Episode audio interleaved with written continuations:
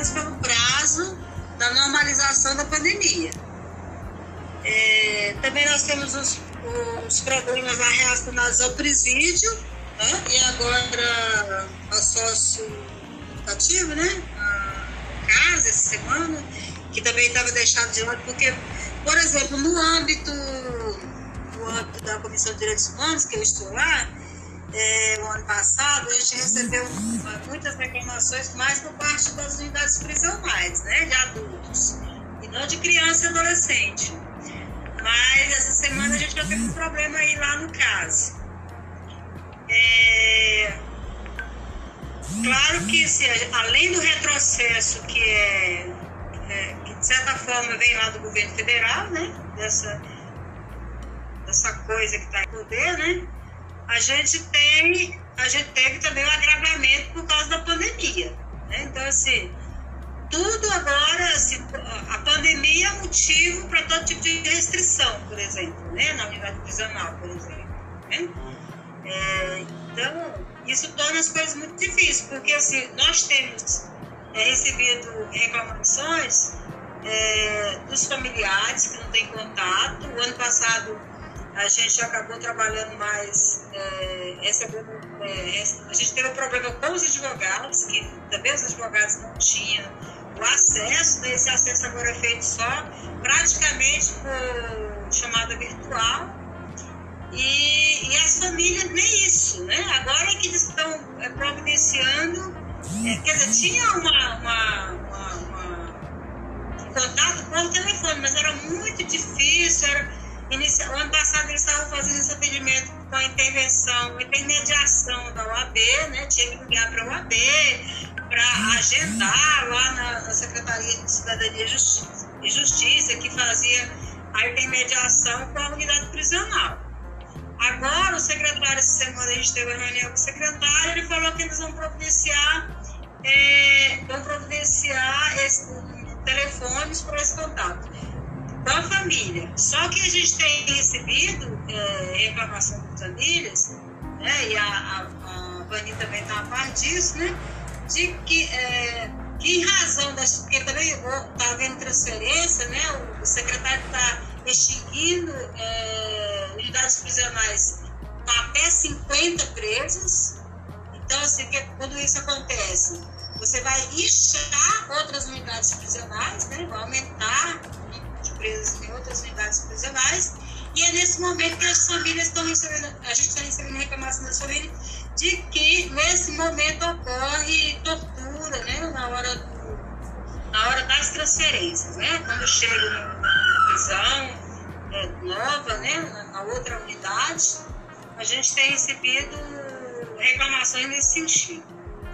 É, eu acho que a gente tem que fortalecer a, a, MED, né? É, às vezes, a, a, gente trabalhando às vezes isoladamente é muito complicado, a gente não consegue um resultado muito satisfatório. E se a gente estiver trabalhando coletivamente, eu acho que neste momento, mais ainda, a gente precisa estar unido, a gente precisa estar é, trabalhando, trabalhando as, mas também locais, a gente precisa estar trabalhando as unidades locais, os centros de direitos humanos, as entidades afins, a gente tem que estar fortalecendo, porque é um momento crítico esse, né? É um momento difícil.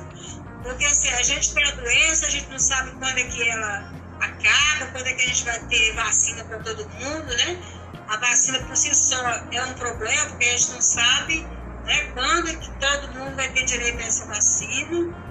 Então, e, tudo isso decorre de um governo que não tem pensado ah, o bem-estar das pessoas. É isso, obrigada. Beleza, obrigado. Obrigado, Lúcia. É, mais alguém quer complementar? Se não tiver mais quero, alguém.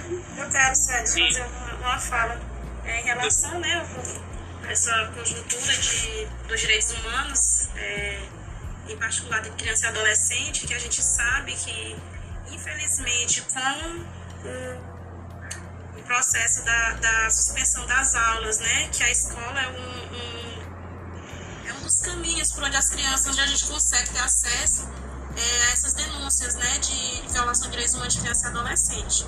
Como as crianças estão em casa, a gente tem tido né, notícia de que estão tendo muitas violências que não, não estão sendo denunciadas porque as crianças estão em casa, não tem, tem a, a questão dos, dos, órgãos municipais que está bem aqui em Palmas, está bem deficiente, né? Esses órgãos que fazem a fiscalização e tudo, os CRAs, os, os, é, os conselhos tutelares, né? Por conta da pandemia, com a suspensão das atividades presenciais. E essa semana a gente teve a questão do caso, que aí a gente eu até queria colocar é, o ponto de que o SEDECA vai estar fazendo uma nota de repúdio pelo que, teve, que aconteceu lá, que é, aconteceu a queima dos colchões no, no, lá do CASE, porque com certeza a situação lá não está nada boa, né? Todas as visitas estão suspensas já há tempos, e só, de, isso por si só já é uma grande violação. Os adolescentes não estão tendo acesso às suas famílias, as famílias não têm acesso aos adolescentes com o acompanhamento das famílias, a gente já sabe que tem todo tipo de violência lá dentro. Imagine agora, né, que as famílias não vão tendo acesso. Essa questão do telefone, mesmo antes da pandemia, de fazer a. Tem família que não consegue fazer a visita né, presencial e procura fazer um, um acompanhamento por telefone, é muito difícil. Tinha, um, tinha um, a gente teve fazendo uma fiscalização lá um tempo atrás, que eles poderiam estar fazendo uma ligação de três minutos e era acompanhado com socioeducador, então assim, é uma coisa que não tem como o adolescente estar tá falando nada com a família dele em relação às violações que está sofrendo lá dentro. Então eles estão totalmente silenciados, né? Aí a gente vai estar tá pedindo apoio do, do MED para assinar também essa nota de repúdio contra essa situação lá no caso, tá? Tá certo. Aprovado.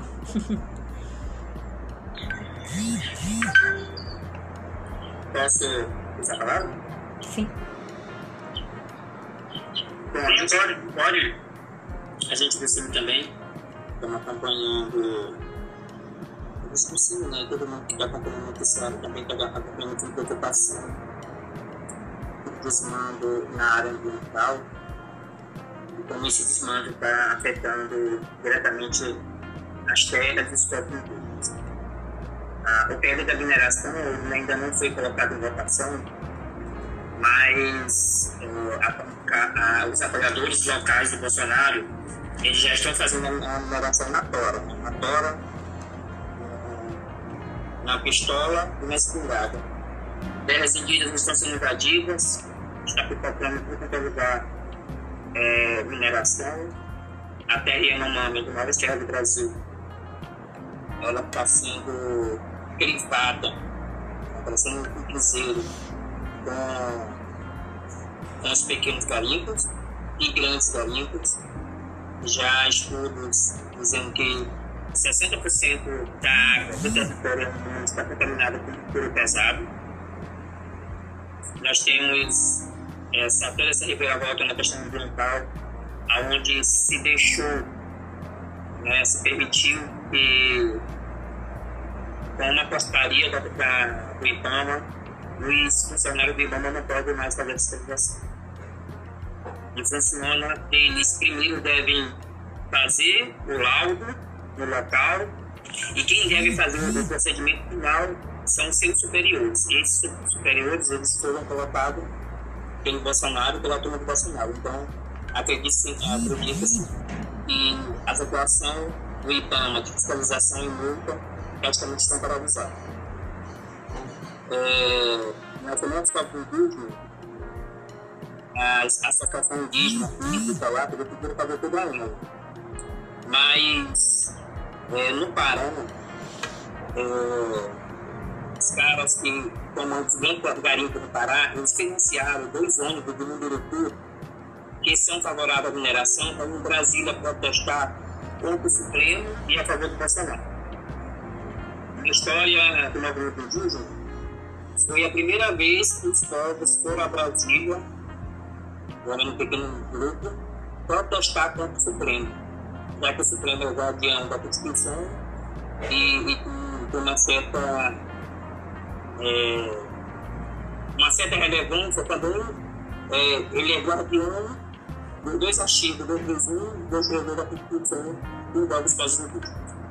Então, fazendo uma articulação, o movimento indígena do Sul conseguiu enviar também alguns indígenas para poder fazer o contraponto em apoio ao Supremo e apoio às pautas indígenas devido à pandemia. Porque o governo não conseguiu, desde a pandemia, não conseguiu, ele não quis. Primeiro com Bolsonaro vetando 16 pontos dos povos indígenas no, no projeto de lei é, feito pelo Congresso e apoiava os povos indígenas com água potável na, água potável na aldeia, produto de higiene, é, respiradores e remédios para todo atendimento, inclusive com uma infraestrutura de retirada rápida desses indígenas da aldeia para o resultado de referência em relação ao Covid. Bolsonaro, então, veio 16 pontos que dificultou a entrada dos indígenas para receber o auxílio emergencial. Então, toda essa situação é, envolvendo a pandemia, e a gente discutiu muito de como essa, essas comunidades ficaram isoladas. Porque nós temos a internet como mecanismo de exclusão e privilégio. Com a pandemia, muitas comunidades quilombola, comunidades indígenas, comunidades pescadores, ribeirinhos, a gente viu isso pela Assembleia das Mulheres do Cerrado, ficaram muito isolados. Porque com a pandemia, que deixou todo mundo nos seus territórios, a única acesso à comunicação era pela internet. Então dificultou muito a participação dessas comunidades em assembleias, em, em webinário, tudo que estava sendo promovido online acabou, de certa forma, deixando essas comunidades mais isoladas e tendo muita dificuldade de participar. Então, há três, quatro anos atrás, a gente discutia, discutia uma internet universal, né? De, de qualidade, e para todo mundo. E hoje a gente viu tanto que era importante que isso tivesse sido implementado. Porque quando chegou a pandemia, essas comunidades ficaram praticamente isoladas. Aí é, é, Samuel chegou aí, eu queria só também dar uma contribu contribuiçãozinha aí na conjuntura.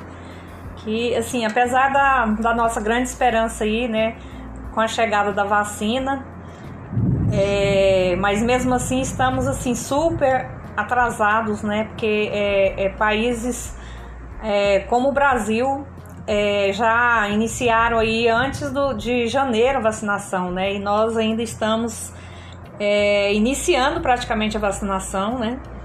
Enquanto muitos países aí como Argentina, Chile, México, Costa Rica iniciaram a vacinação antes da virada, né, do ano. E aqui ainda não há, assim, nem garantias, né, de que a gente vai conseguir é, vacinar todo mundo esse ano. Né? As esperanças é, da chegada é, é, muito bom, mas é lento, o processo é lento, né? E o presidente Jair Bolsonaro, ele, ele continua apostando né, no negativismo e sabotando né, o combate à pandemia, e a atuação dele já foi inclusive né, denunciado na Comissão Interamericana de Direitos Humanos, né? E também na OEA, no Tribunal Internacional, além de estar recebendo aí é, críticas né, é, do mundo inteiro e aqui no Brasil também. Então, assim, além da gente estar vivendo aí essa crise sanitária, né, a gente vive também a, a crise econômica, né? E depois também a gente vai marcar um outro, um outro dia para fazer o planejamento, né? Mas a gente precisa entrar é, nessa questão aí no, do combate à fome, né? Continuar aquela campanha do ano passado, acho importante. É só isso. Pessoal, eu quero fazer um apanhado geral, pegando um pouco desse contexto. É, Dani, eu queria falar. Você vai fazer o fechamento, é sério? Sim, quem é? É a Luciana. Tá. Pode falar, Luciana. E eu só queria colocar é que saiu a, a última pesquisa né, do Inquérito Nacional sobre Segurança Alimentar no cenário da Covid-19, né? E aí, pegando a fala da Vania, a do Messias, e, e assim, a gente acompanhando a questão da fome no, no Brasil é que em 2004 o Brasil estava E aí com a entrada, com várias políticas públicas né, do governo é, Lula, o Brasil em 2013 e 2014 ele saiu do mapa da Só que agora, a pesquisa de 2017, 2018 do IBGE, o Brasil volta o mapa da fome. E agora, nesse período agora, do, da, da, do Covid, a situação do Brasil assim, aumentou muito. Nós estamos com 116,8 milhões de pessoas com, com, insegurança alimentar, né? ou seja, aqueles que comem uma vez por dia, e 19,1 milhões de pessoas que estão em segurança alimentar grave, né? que passando muita fome. E as, regi as, regi as regiões mais afetadas com a questão da fome é o, é o norte e o nordeste. Né? O, o norte está com 18,1% da, da população dele é passando na insegurança alimentar grave. Então, então esses são os dados que eu queria colocar porque quando o Messias colocou aí sobre a questão da terra, também tem muito a ver com essa questão da fome, né? Que é, e a outra coisa é que o Brasil ele, o Brasil tinha saído do mapa da fome e agora ele retornou de novo para o mapa da fome. Podia fazer só mais uma, uma fala em relação, um contexto da segurança alimentar e o outro é em relação ao Conanda, né? Só para a gente, deixar para você fazer o seu apanhado geral aí da, da conjuntura. É, o Conanda, nesse, principalmente agora nesse período da pandemia, sofreu um ataque muito grande, né? Do federal, que é, vários, teve vários projetos para é, des, desconstruir o Conanda, né? Para acabar com a participação da sociedade civil no Conanda, muita briga, né? Foi para o, o, Supremo, inclusive, as questões que garantiram temporariamente a, a, a Constituição do Conanda, assim como ela se encontra é, na sua essência, né? Que é a paridade entre sociedade civil e entre os órgãos governamentais. Mas está tá continuam né, surgindo vários projetos de lei, agora bem recente, de uma deputada que é tornar, querendo tornar o CONANDA simplesmente consultivo, né, sem poder de, de deliberação sobre a política da criança e do adolescente. Então a gente, a, a sociedade civil, né, que atua na área da infância e adolescência, tem, mesmo diante dessa questão da distância, do distanciamento, é, de não está podendo estar tá presente, mas continua com uma luta muito grande em relação a isso, né? E não deixar que o governo federal faça o que ele vem fazendo desde quando assumiu, né? Quando o governo Jair Bolsonaro assumiu, que é acabar com o comando, assim como ele é em sua essência, né? Deixar ele simplesmente como algo figurativo.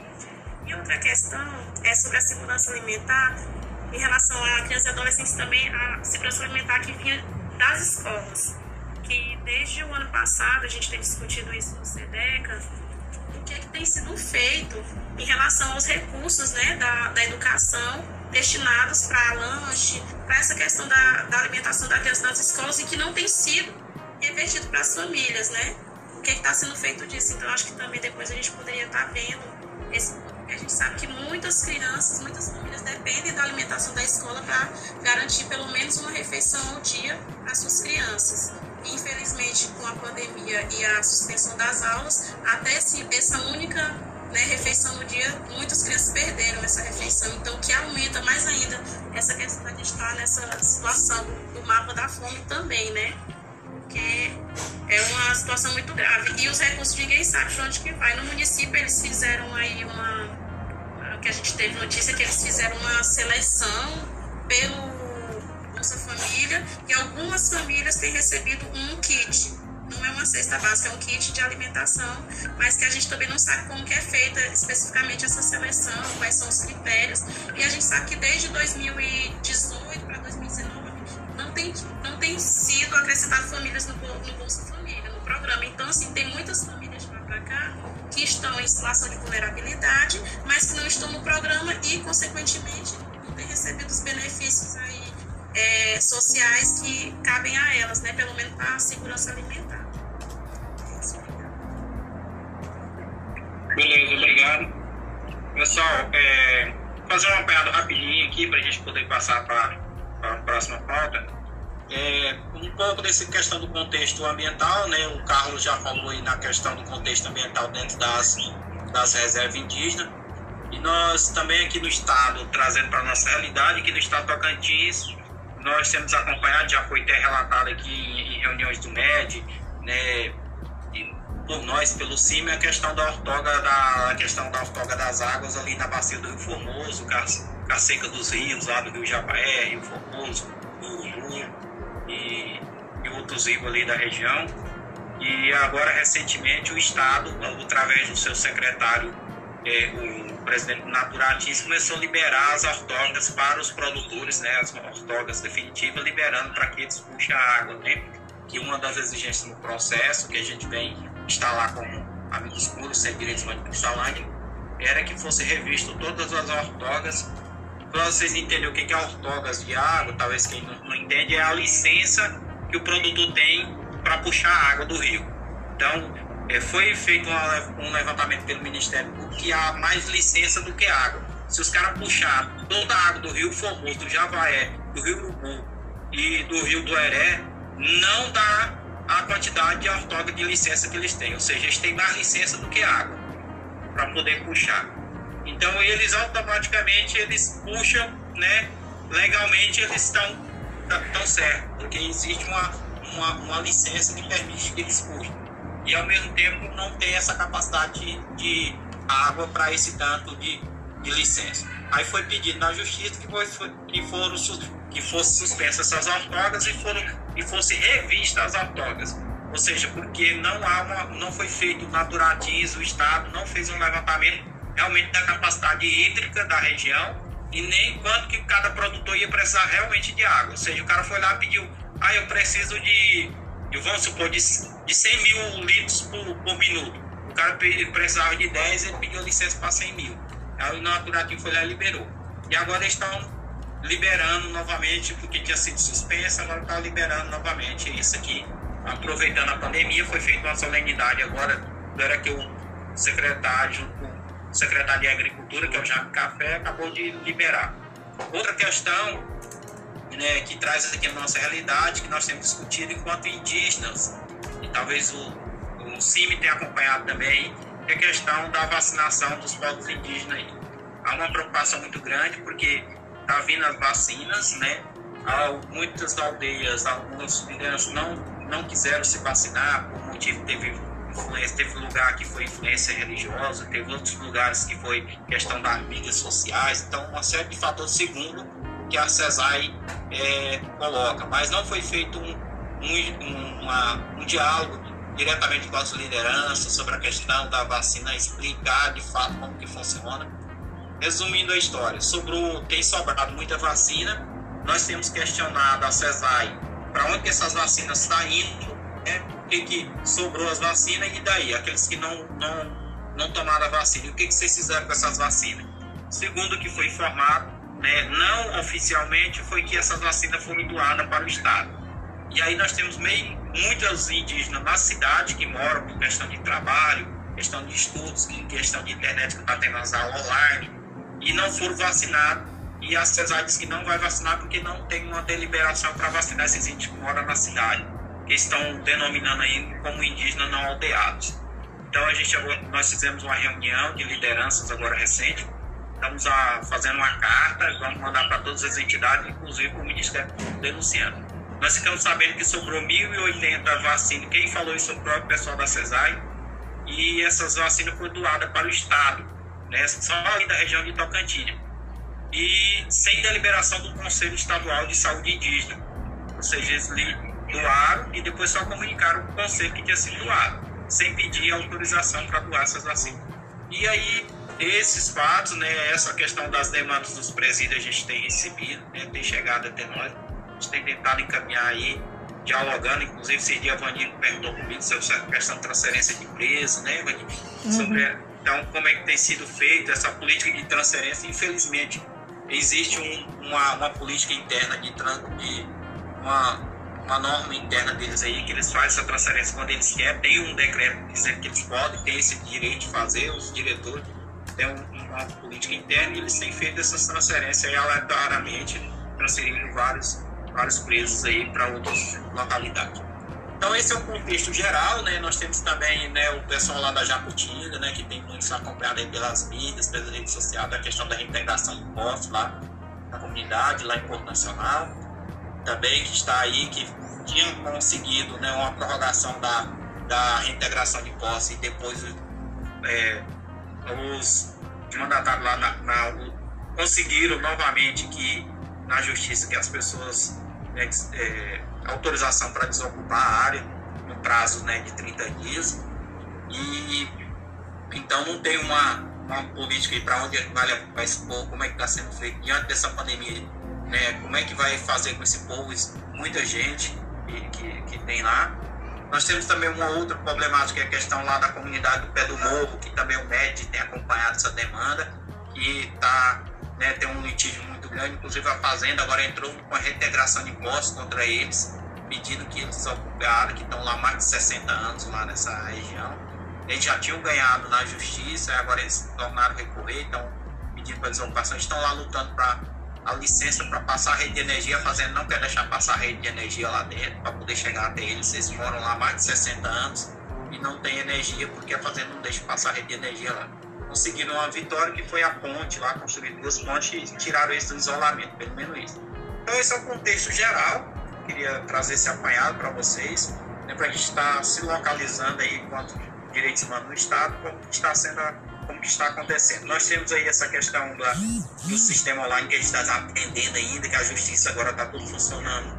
É, sistema online, que muita gente tem dificuldade ainda. É, e principalmente eu tenho essa dificuldade, mas a gente está aprendendo no dia a dia e eu tenho certeza que os movimentos aí estão tá tendo muita dificuldade para ter acesso a essa justiça online aí, tá, dificultou ainda mais. Esse contexto que nos traz aí a nível de estados, aí, a nível de país. Então é isso, no contexto geral. Eu quero partir agora para a próxima pauta, que é a questão do, para gente colocar em votação, que se vai prorrogar ou não o mandato da atual gestão, né? E se vai prorrogar por quanto tempo? Qual seria o período de prorrogação desse mandato? Haja visto que nós temos alguns projetos em andamento, né, que esse projeto de formação, que é a gente tem constado sempre que tá, já começou desde o ano passado, processo de formação de lideranças, né? Nós estamos aí com a turma terminando agora, né? Nos últimos fizeram as lives aí, muito bem. Quero até parabenizar quem, quem, quem em participar desse processo de formação.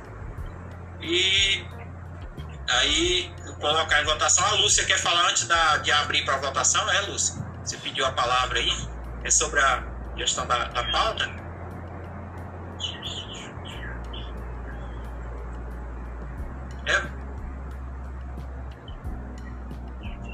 Lúcia que colocou aí no chat aí? É, a Lúcia, ela falou, me inscreva para a próxima pauta.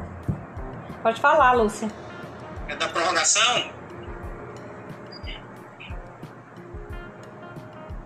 Lúcia, sobre a prorrogação, se for, pode falar. Oi, na, é, é, é sobre a, a pauta, né? Essa próxima pauta. Não, eu acho que primeiro a gente tem. Eu estava olhando no regimento das eleições lá, a gente tem sim.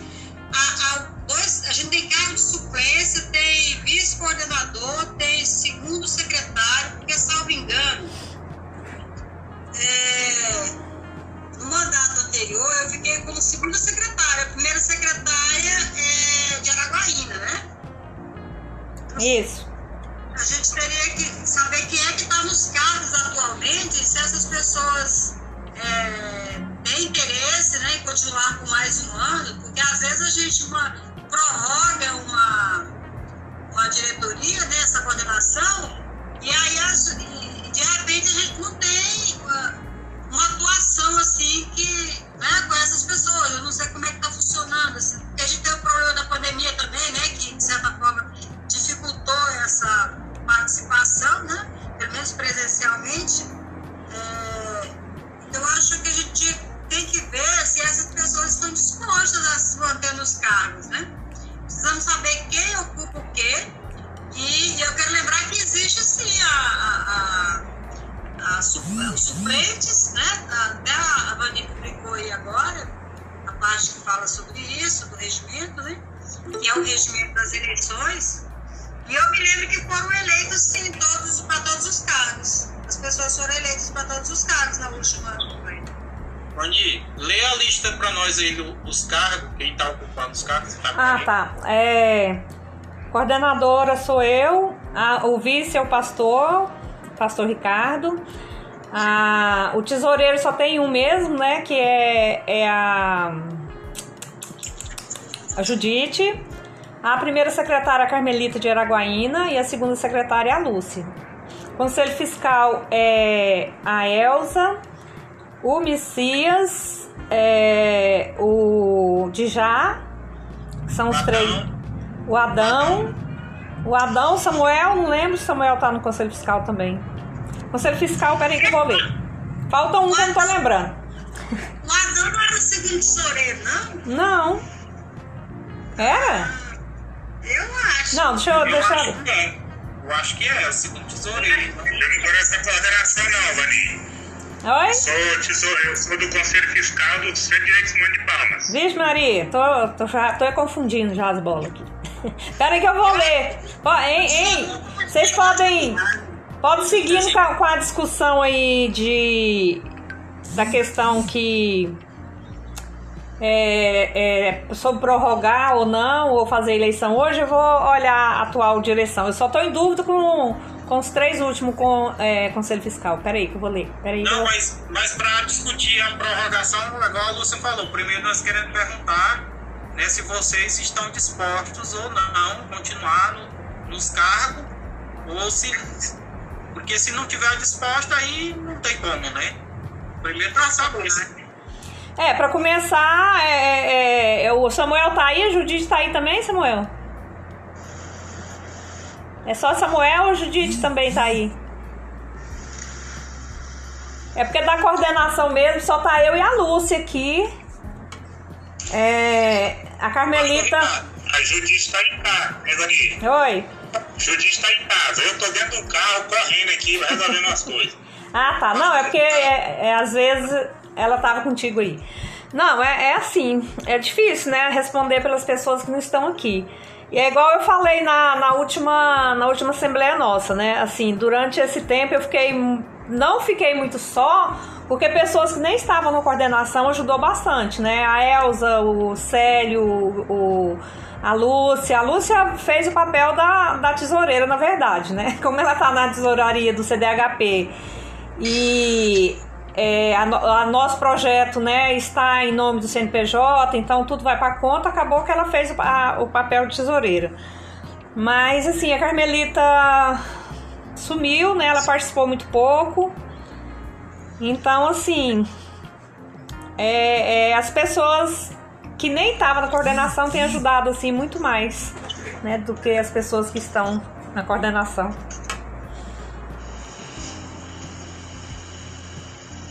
Só tá eu e a Lúcia aqui da antiga. antiga ou nova, né? Se for prorrogar. E aí, pessoal, como é que falou? O que vocês falam a respeito disso, né? Qual é a, a recomendação aí?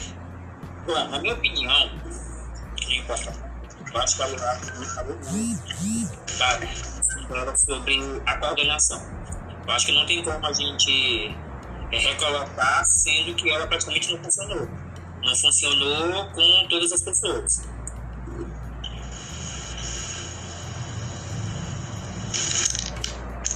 Hein? Eu acho que. Tem alguém inscrito? Tem alguém Tem não, Lúcia. Pelo menos. Eu acho. Tá, eu acho que a gente tem que talvez marcar um outro dia, Vani. É, mais rápido possível, lógico, né? Hoje é início do mês, hoje, hoje é 24, né? Daqui uma semana a gente. E aí fazer contato com essas pessoas para saber do interesse delas. Porque aí, e aí a gente talvez, nessa reunião, se não houver interesse, a gente já faça a eleição, já, já institui uma comissão e já faça uma eleição. Eu acho que é melhor do que a gente prorrogar uma coisa que não está funcionando muito bem, né? Assim, as pessoas não estão assumindo os cargos, né? Ainda que a gente tenha o problema da pandemia, eu acho que não é desculpa para a gente, pelo menos, não se reunir, né? A direção, a direção mesmo se reunir e decidir algumas coisas, né? Assim, caminhar algumas coisas de forma mais coletiva. Se não centraliza apenas uma pessoa, a pessoa fica soberbada, né? Eu, por exemplo, realmente tenho feito mais papel de tesoureiro mesmo, como disse a Manu. É, como eu sou praticamente uma suplente, né? E como eu já faço até é, acrescentou um pouco o meu trabalho, mas assim, como é a conta que está sendo divulgada né, do CDHP, não é uma coisa assim que eu acho que a gente se as pessoas não assumem, o trabalho da entidade não, não anda, né? não funciona corretamente. Então, pessoal, a de encaminhamento, então a, a Lúcia coloca isso, o Carlos também acha que, que, que, que não dá para continuar com essas pessoas que não realmente não estão fazendo o trabalho. E aí a Lúcia sugere da gente marcar para semana que vem a Assembleia Eletiva. Seria só para eleição, não seria para outra coisa, né, Lúcia? É, mas aí a gente já teria que, então, é, criar uma comissão. Ou então, assim, a primeira Sair daqui com a comissão. Não, eu estou fazendo desencaminhamento. É, na verdade, a gente poderia criar uma comissão. É, é. Talvez já criar uma comissão. E, e essa comissão já ficaria encarregada de fazer contato com essas pessoas, para saber se elas querem continuar ou não. Porque aí daí, na próxima reunião, ou a gente faz a prorrogação, se houver interesse, ou a gente já faz a eleição. Né? Pode. Não, eu, peraí, eu não tô, não tô entendendo. A convocação hoje era para eleição ou não? É para eleição, é isso que nós estamos discutindo aqui, que é o prorroga. Eu, eu entendo a posição da Lúcia, porque ela está falando. Mas se as pessoas elas não é, trabalharam na coordenação para a qual elas foram eleitas, por que, que a gente vai consultar de novo? A questão agora não é mais se, se eles querem participar ou não. Porque, tipo assim, se fosse uma eleição de qualquer outro movimento desse, a gente não trabalhou, a gente automaticamente substitui para poder fazer funcionar. Eu, eu vejo, na minha opinião, que não deveria se consultar aqueles que não participou. Tá, então eu acho que a gente poderia, questão de ordem, a gente poderia resolver logo, se a gente vai prorrogar ou não, e a gente já vota, quer dizer, vocês votam, quem pode votar, se vai prorrogar ou não, e se não prorrogar, a gente já institui a comissão de eleição, pronto. Mas a, a, a Assembleia de hoje já foi convocada, Luz, para fazer a eleição. Ou prorrogar. Então a primeira coisa é votar. Se vai fazer a eleição hoje ou se vai prorrogar. Tudo bem. É, e é, lembrando que, que de hoje ou sai a eleição ou tem que sair a prorrogação, porque nós estamos com editais que vai fechar e fazer outra assembleia, fazer uma eleição é, até ir para o cartório e fazer todos os trâmites que tem que fazer, a gente não vai concorrer aos editais. Rani, só para mim ter uma, só para situar a gente, é, da atual gestão, né, desses que estão participando, você, Lúcia e demais, quem pode se candidatar ou quem não pode se candidatar? Quem não, da, da, da, gestão anterior tá eu, a Lúcia e a Judite, que chegou agora, nós três só. A Judite é a tesoureira, eu a coordenadora e a Lúcia a segunda secretária. Então, nesse caso, vocês. Ah, e o, o pastor, o pastor é o vice-coordenador, ué. O pastor fica calado aí, cadê ele? Vocês podem continuar e querem continuar, porque aí talvez a gente só elege os outros cargos. Pronto. Pronto. É, deixa eu falar. Fazer a prorrogação e depois substituir os que não estão ativos? Não, não. É, é, também, pode ser. Ou mantém a prorrogação e substitui. Gente, vamos fazer o seguinte: vamos fazer o seguinte. A gente, a gente decide, ou decide pela prorrogação, e se não for prorrogar, porque se a gente prorrogar, a gente tem que manter os nomes. A gente não for prorrogar, a gente já faz a eleição. E aí só. Se os que estão aqui estão interessados em continuar, porque eu devo lembrar que a, a eleição é uma renovação de um terço. A gente pode só complementar os nomes. Né? Então, eu se, se a gente entender que não dá para prorrogar, porque as pessoas não estão interessadas, não estão participando, o motivo não, não pôde, né? A gente já faz a eleição logo, e aí a gente só substitui os nomes, porque a renovação é sempre por um terço, lembra? É um terço que a gente substitui. A gente pode substituir se a, se a Vani quiser continuar, ah, se, o, se eu quiser continuar, se a gente só complementa os cargos, né? Por exemplo, só, só dar um exemplo aqui. Nós temos, eh, nós somos quantos, quantos na direção? É, um Ô, vice, Lúcia. um coordenador, um vice, um primeiro secretário, segundo secretário, um tesoureiro e tem os suplentes lá. Depois tu dá uma, olhada- uma lida lá para nós, ali. Uhum. Acho que são sete pessoas, eu acho. Se tiver vice na tesouraria, eu acho que são oito. Não, não tem visto na, na tesouraria, não. Então, aí o que a gente faz? A gente só substitui. Eu vou só dar um exemplo.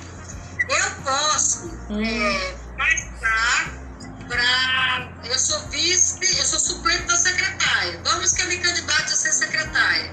Nós já teremos. Vamos que a Vani queira ficar, ou alguém se candidate, né? A, a coordenadora. Aí a gente já vai ter o, o, o Sérgio também, se ele quiser continuar. Nós já vamos ter três nomes. Quem O mais Sérgio não tava. Eu, eu não faço parte dessa gestão. Eu estou colaborando, mas eu não sou membro da, da, da coordenação.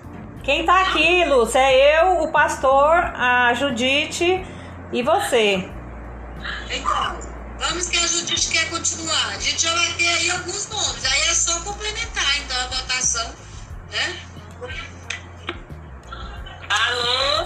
Complementar. Tem... Tá. Hein, Lúcia, são cinco pessoas na coordenação, tem que renovar um terço. Como é que é? Tem que ficar um terço. Então tem que ficar quantos? Não pode ficar, não é que tem que ficar. Ah, tá, pode. É, Judite pediu a palavra e o Carlos também estava falando. Eu peço a palavra, Pastor Ricardo. Pastor Ricardo. É, Carlos primeiro, que tinha pedido a palavra primeiro. Carlos. Não, não, eu tô, eu tô, tô acompanhando aqui pra tentar entender. Ah, tá, beleza. Deixa eu falar comigo. Ricardo, Pastor Ricardo. Depois a Judite.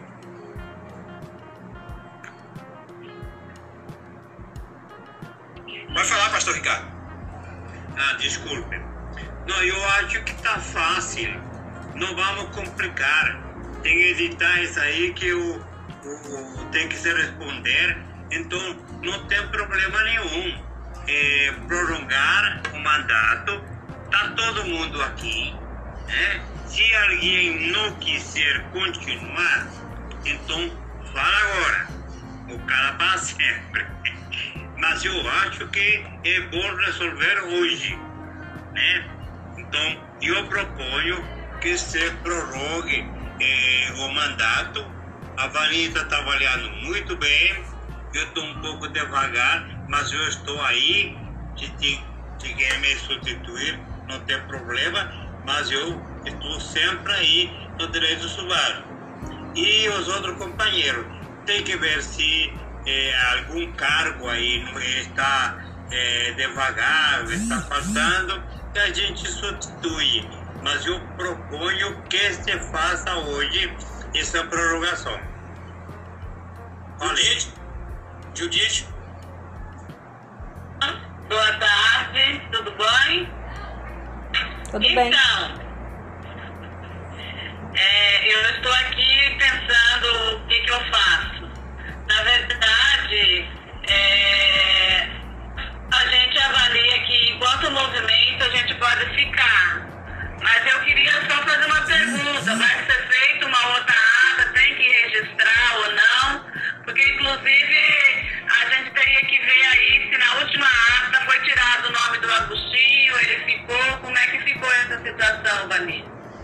O nome do Agostinho tá até hoje. tá o nome do MAB, na verdade, né? É, por isso que essa era a pergunta, porque assim nós, enquanto movimento, podemos ficar e aí a gente vai indicar um, nome para fazer, para compor. Não necessariamente tenha que ser eu, né? Porque o Agostinho pediu para sair. Quero falar aqui. Ah, a indicação tem que ser agora na reunião, porque é, essa eleição é de, de coordenação, é de, de direção, né? De, de membros da direção, porque a representação da entidade é diferente, é o colegiado, né? É um conselho, né? Tudo bem, mas a isso que eu estou fazendo questionamento. Agostinho já pediu para sair, o nome dele continua aí, eu estou fazendo a mesma pergunta. De qualquer forma, precisa retirar, porque ele não vai ficar. Hein, Lúcia? É porque a vaga, ela, ela não é da pessoa, a vaga é da entidade, né? Então, mas, mas a Lúcia tá certa, né? O nome do representante do MAB já tem que ficar definido hoje. É, a entidade ela pode mudar o nome no decorrer dos três anos, se ela precisar, né? Porque é, quem compõe é a entidade. Mas no dia da eleição tem que saber quem é o nome que vai compor a, no lugar da Por causa entidade. da ata, né? Por causa da ata. É, exatamente. Tem que registrar a ata, né? Então, pessoal, vamos, a título de encaminhamento, vamos abrir votação. A gente prorroga mesmo com essa questão, sabendo, né? Que é o, o- no caso, a, a UMAB, né? Na verdade, as entidades que compõem, né? E aí as entidades indicam que, que faz a indicação dos nomes. Ou a gente é, abre aqui para eleição logo e já faz a nova eleição. Lembrando todos esses trâmites que a, que a é, que a Vani colocou, né, que os demais já sabem, né, a questão de resistir ata e tudo mais.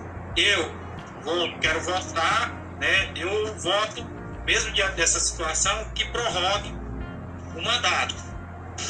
Quanto Pelo tempo? final- pelo menos até o final do ano, né? A proposta lá do, do edital era um ano. A gente. Primeiro acho que tem que votar por, por tempo, não?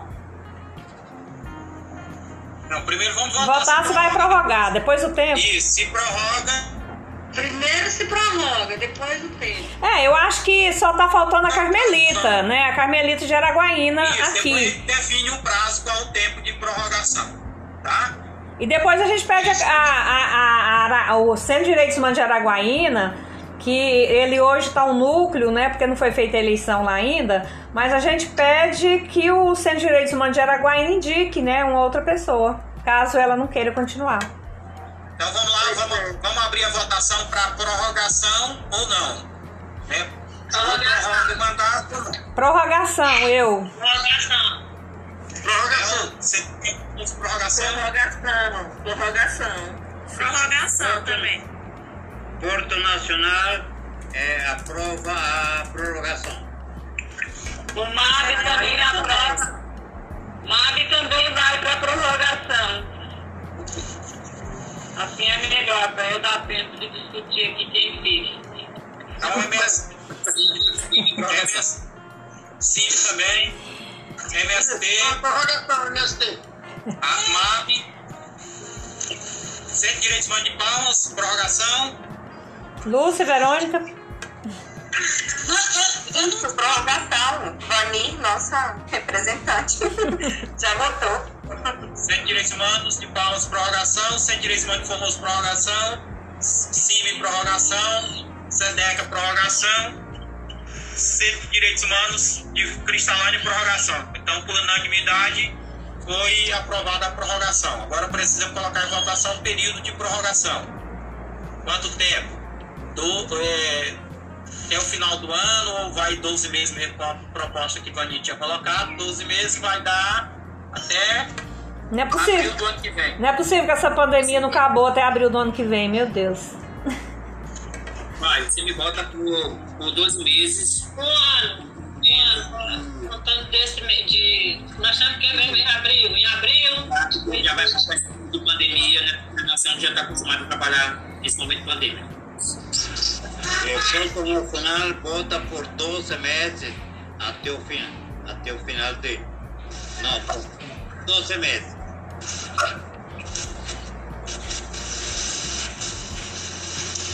Aí, é, é, registra o voto de vocês lá pra mim, gente, no chat, por favor. Só quero dizer Mas- que eu não voto, né? Quem vota é a Verônica, né? A A Verônica já voltou também. Ah,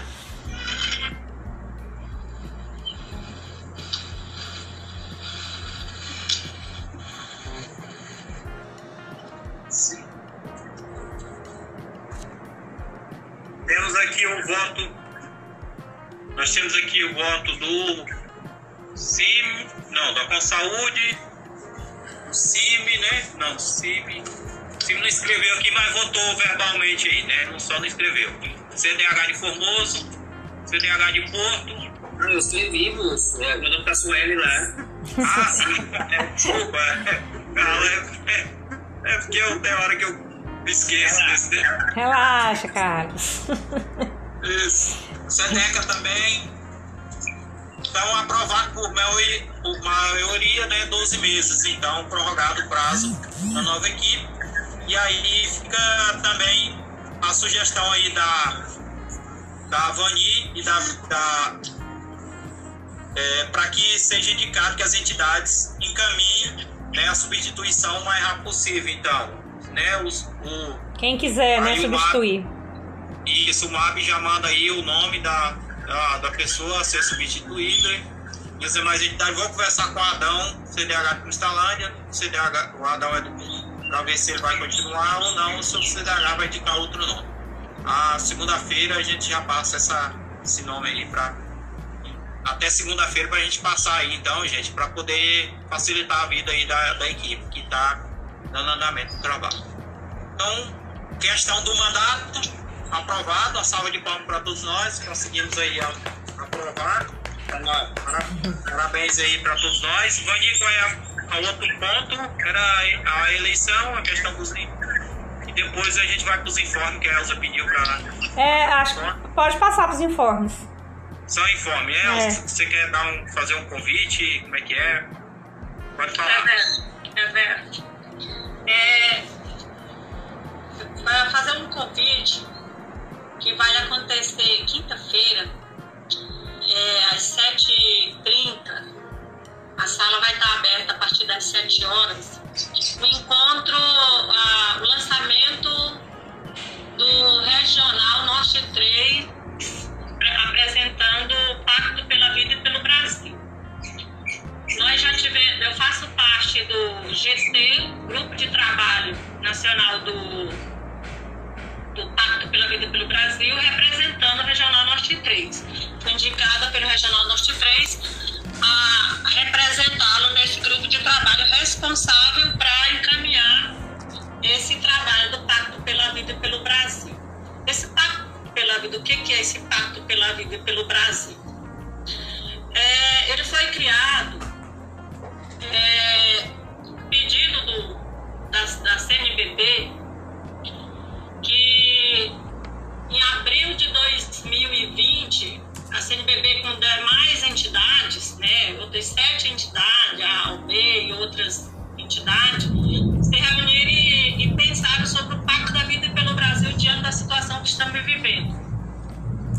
E depois que eles, eles reuniram e definiram, fizeram um documento, uma carta, né, sobre o Pacto da Vida pelo Brasil, e depois é, convocaram o Conselho Nacional dos Leigos a ajudar eles a desenvolver esse trabalho. E o Conselho Nacional dos Leigos criou dentro do Conselho esse grupo do GT, que é do Pacto pela Vida pelo Brasil, e nós estamos fazendo essa, esse trabalho. né? Nós somos 18 regional no Brasil inteiro. Nós temos a missão de cadastrar 6.400 mobilizadores, pessoas, lideranças que têm condições de estar também mobilizando mais 12 pessoas cada um. E cada regional tem a, missão, tem a sua meta. A nossa meta do Regional Norte 3 é 170 mobilizadores. Nós já, nós já alcançamos, foi o primeiro regional a alcançar a meta, mas está aberto porque nós precisamos também ajudar os outros regionais meta. Então, estou deixando aqui um convite para participar do lançamento do, do, do Regional Norte 3 Pacto pela Vida pelo Brasil, na quinta-feira, sete, sete e meia da noite. Já estamos com a presença confirmada dos nossos bispos de referência, né, que é o Dom Adriano, lá da Prelazia São Félix do Araguaia, que foi quem mais enviou mobilizadores, é, e o Dom Giovanni e o Dom Pedro. A gente está vendo ainda com os demais bispos ainda do Regional Norte 3. O Regional Norte 3, ele, ele tá, seria dentro de quatro estados, que é um pouco de Goiás, é, Mato Grosso, Pará e Tocantins. E dentro desse, desses, desses estados, nós temos as nossas igrejas particulares, são sete igrejas, que é a diocese, né? Arquidiocese de Palmas, é, a Diocese de Cristalândia, a nossa, né? Que nós pertencemos, Diocese de Miracema, Diocese de Porto Nacional, Diocese de Tocantinópolis, Diocese Santíssima Conceição do Araguaia, no Pará, e a Prelazia de São Francisco do Araguaia. Então, a nossa missão é mobilizar todos os representantes dessa diocese através dos nossos bispos, nossos padres, e nós estamos aí, quem quiser se cadastrar, pode estar enviando os dados para mim, para a Vani, para a Estélia, que a gente faz o cadastro de vocês. E para participar, colocar no grupo, passa para a Vani ou para mim, a gente está colocando o nome de vocês no grupo, ou enviando para a direção nacional, para tá, a gente poder estar tá enviando o link da reunião de vocês. A gente está envolvendo não só as igrejas, como também os movimentos sociais. E nós temos uma adesão muito grande também dos evangélicos, através do pastor Ricardo, nós temos muita gente da evangélicos também, né, nesse, nesse processo. Qual é a, a, o intuito nosso, além de, de mobilizar, é, porque nós queremos chegar a 6.400 mobilizadores, desses 3.400 mobilizadores, que vai, cada um vai ter a responsabilidade de, de procurar mais 12 pessoas, mais 12 lideranças, a gente chega em 6.600 mobilizadores. Mas aí chega a segunda remessa, que é o, o baixo assinado. Né? O link do abaixo assinado já está à disposição.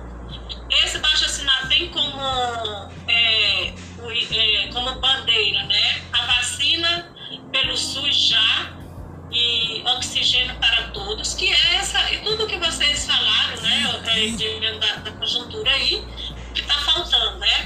Auxílio emergencial de 600 reais até o fim da pandemia, né, devido à questão da fome, né? Investigação dos crimes cometidos com afastamento das autoridades, né, responsável pelas ações e omissões contra o povo brasileiro, que é o terceiro, que é a terceira bandeira e liberação de recursos para a agricultura familiar, pequenas empresas e a defesa e o fortalecimento do SUS. É esse que é a bandeira nossa do Pacto pela Vida e pelo Brasil. Então, quinta-feira, vocês não percam essa grande reunião, esse grande lançamento do nosso Regional Norte 3. Ok, fora Bolsonaro. Obrigado, Elza. Fora Bolsonaro. Eu só quero falar rapidinho, meu celular tá descarregando, eu tô aqui na chácara, eu tô seu carregador antes de terminar aqui, de eu sair fora da, da reunião. É dizer o seguinte, nós estamos agora, CDH acabou de publicar, na verdade CDH não, Bernardino, é advogado hoje, que está sendo nosso assessor jurídico aqui do Centro de Direitos Humanos, e que foi aluno de alguns que participaram do curso de formação de agente jurídico, Bernardino publicou agora recentemente um livro né, contando um relato, na verdade, de relatos do processo que, que ele que tramita aí na justiça e incorporado aí pelo Centro de Direitos Humanos de Cristalândia, mas como ele como advogado e que tem acompanhado, que deu entrada nessa situação, é a questão do, dos doentes mentais, né, da, dos presos que têm transtornos mentais que estão aí nas cadeias públicas do Estado do Tocantins. Esse livro ele conta de fato como é que está a situação desses detentos, né? Como tem se dado o processo, né, da questão da negativa do Estado e tudo mais, as vitórias né, e as derrotas que a gente sofreu aí, que a gente ganhou na primeira instância, mas o Estado recorreu para não construir o hospital de custódia de presos que têm problemas psiquiátricos. E esse livro ele está sendo vendido aí na internet, né? Vai, depois eu já acho que já mandei o link aí no grupo do MED, mas vou mandar novamente. E todo o dinheiro arrecadado desse livro será destinado ao Centro de Semana Cristalândia. Então, só compartilhar isso com vocês. Vocês, além de poder conhecer um pouco dessa realidade, vão estar tá ajudando o Centro de Semana Cristalândia aí. Então, divulgar isso aí, se vocês puderem nos ajudar a divulgar esse material e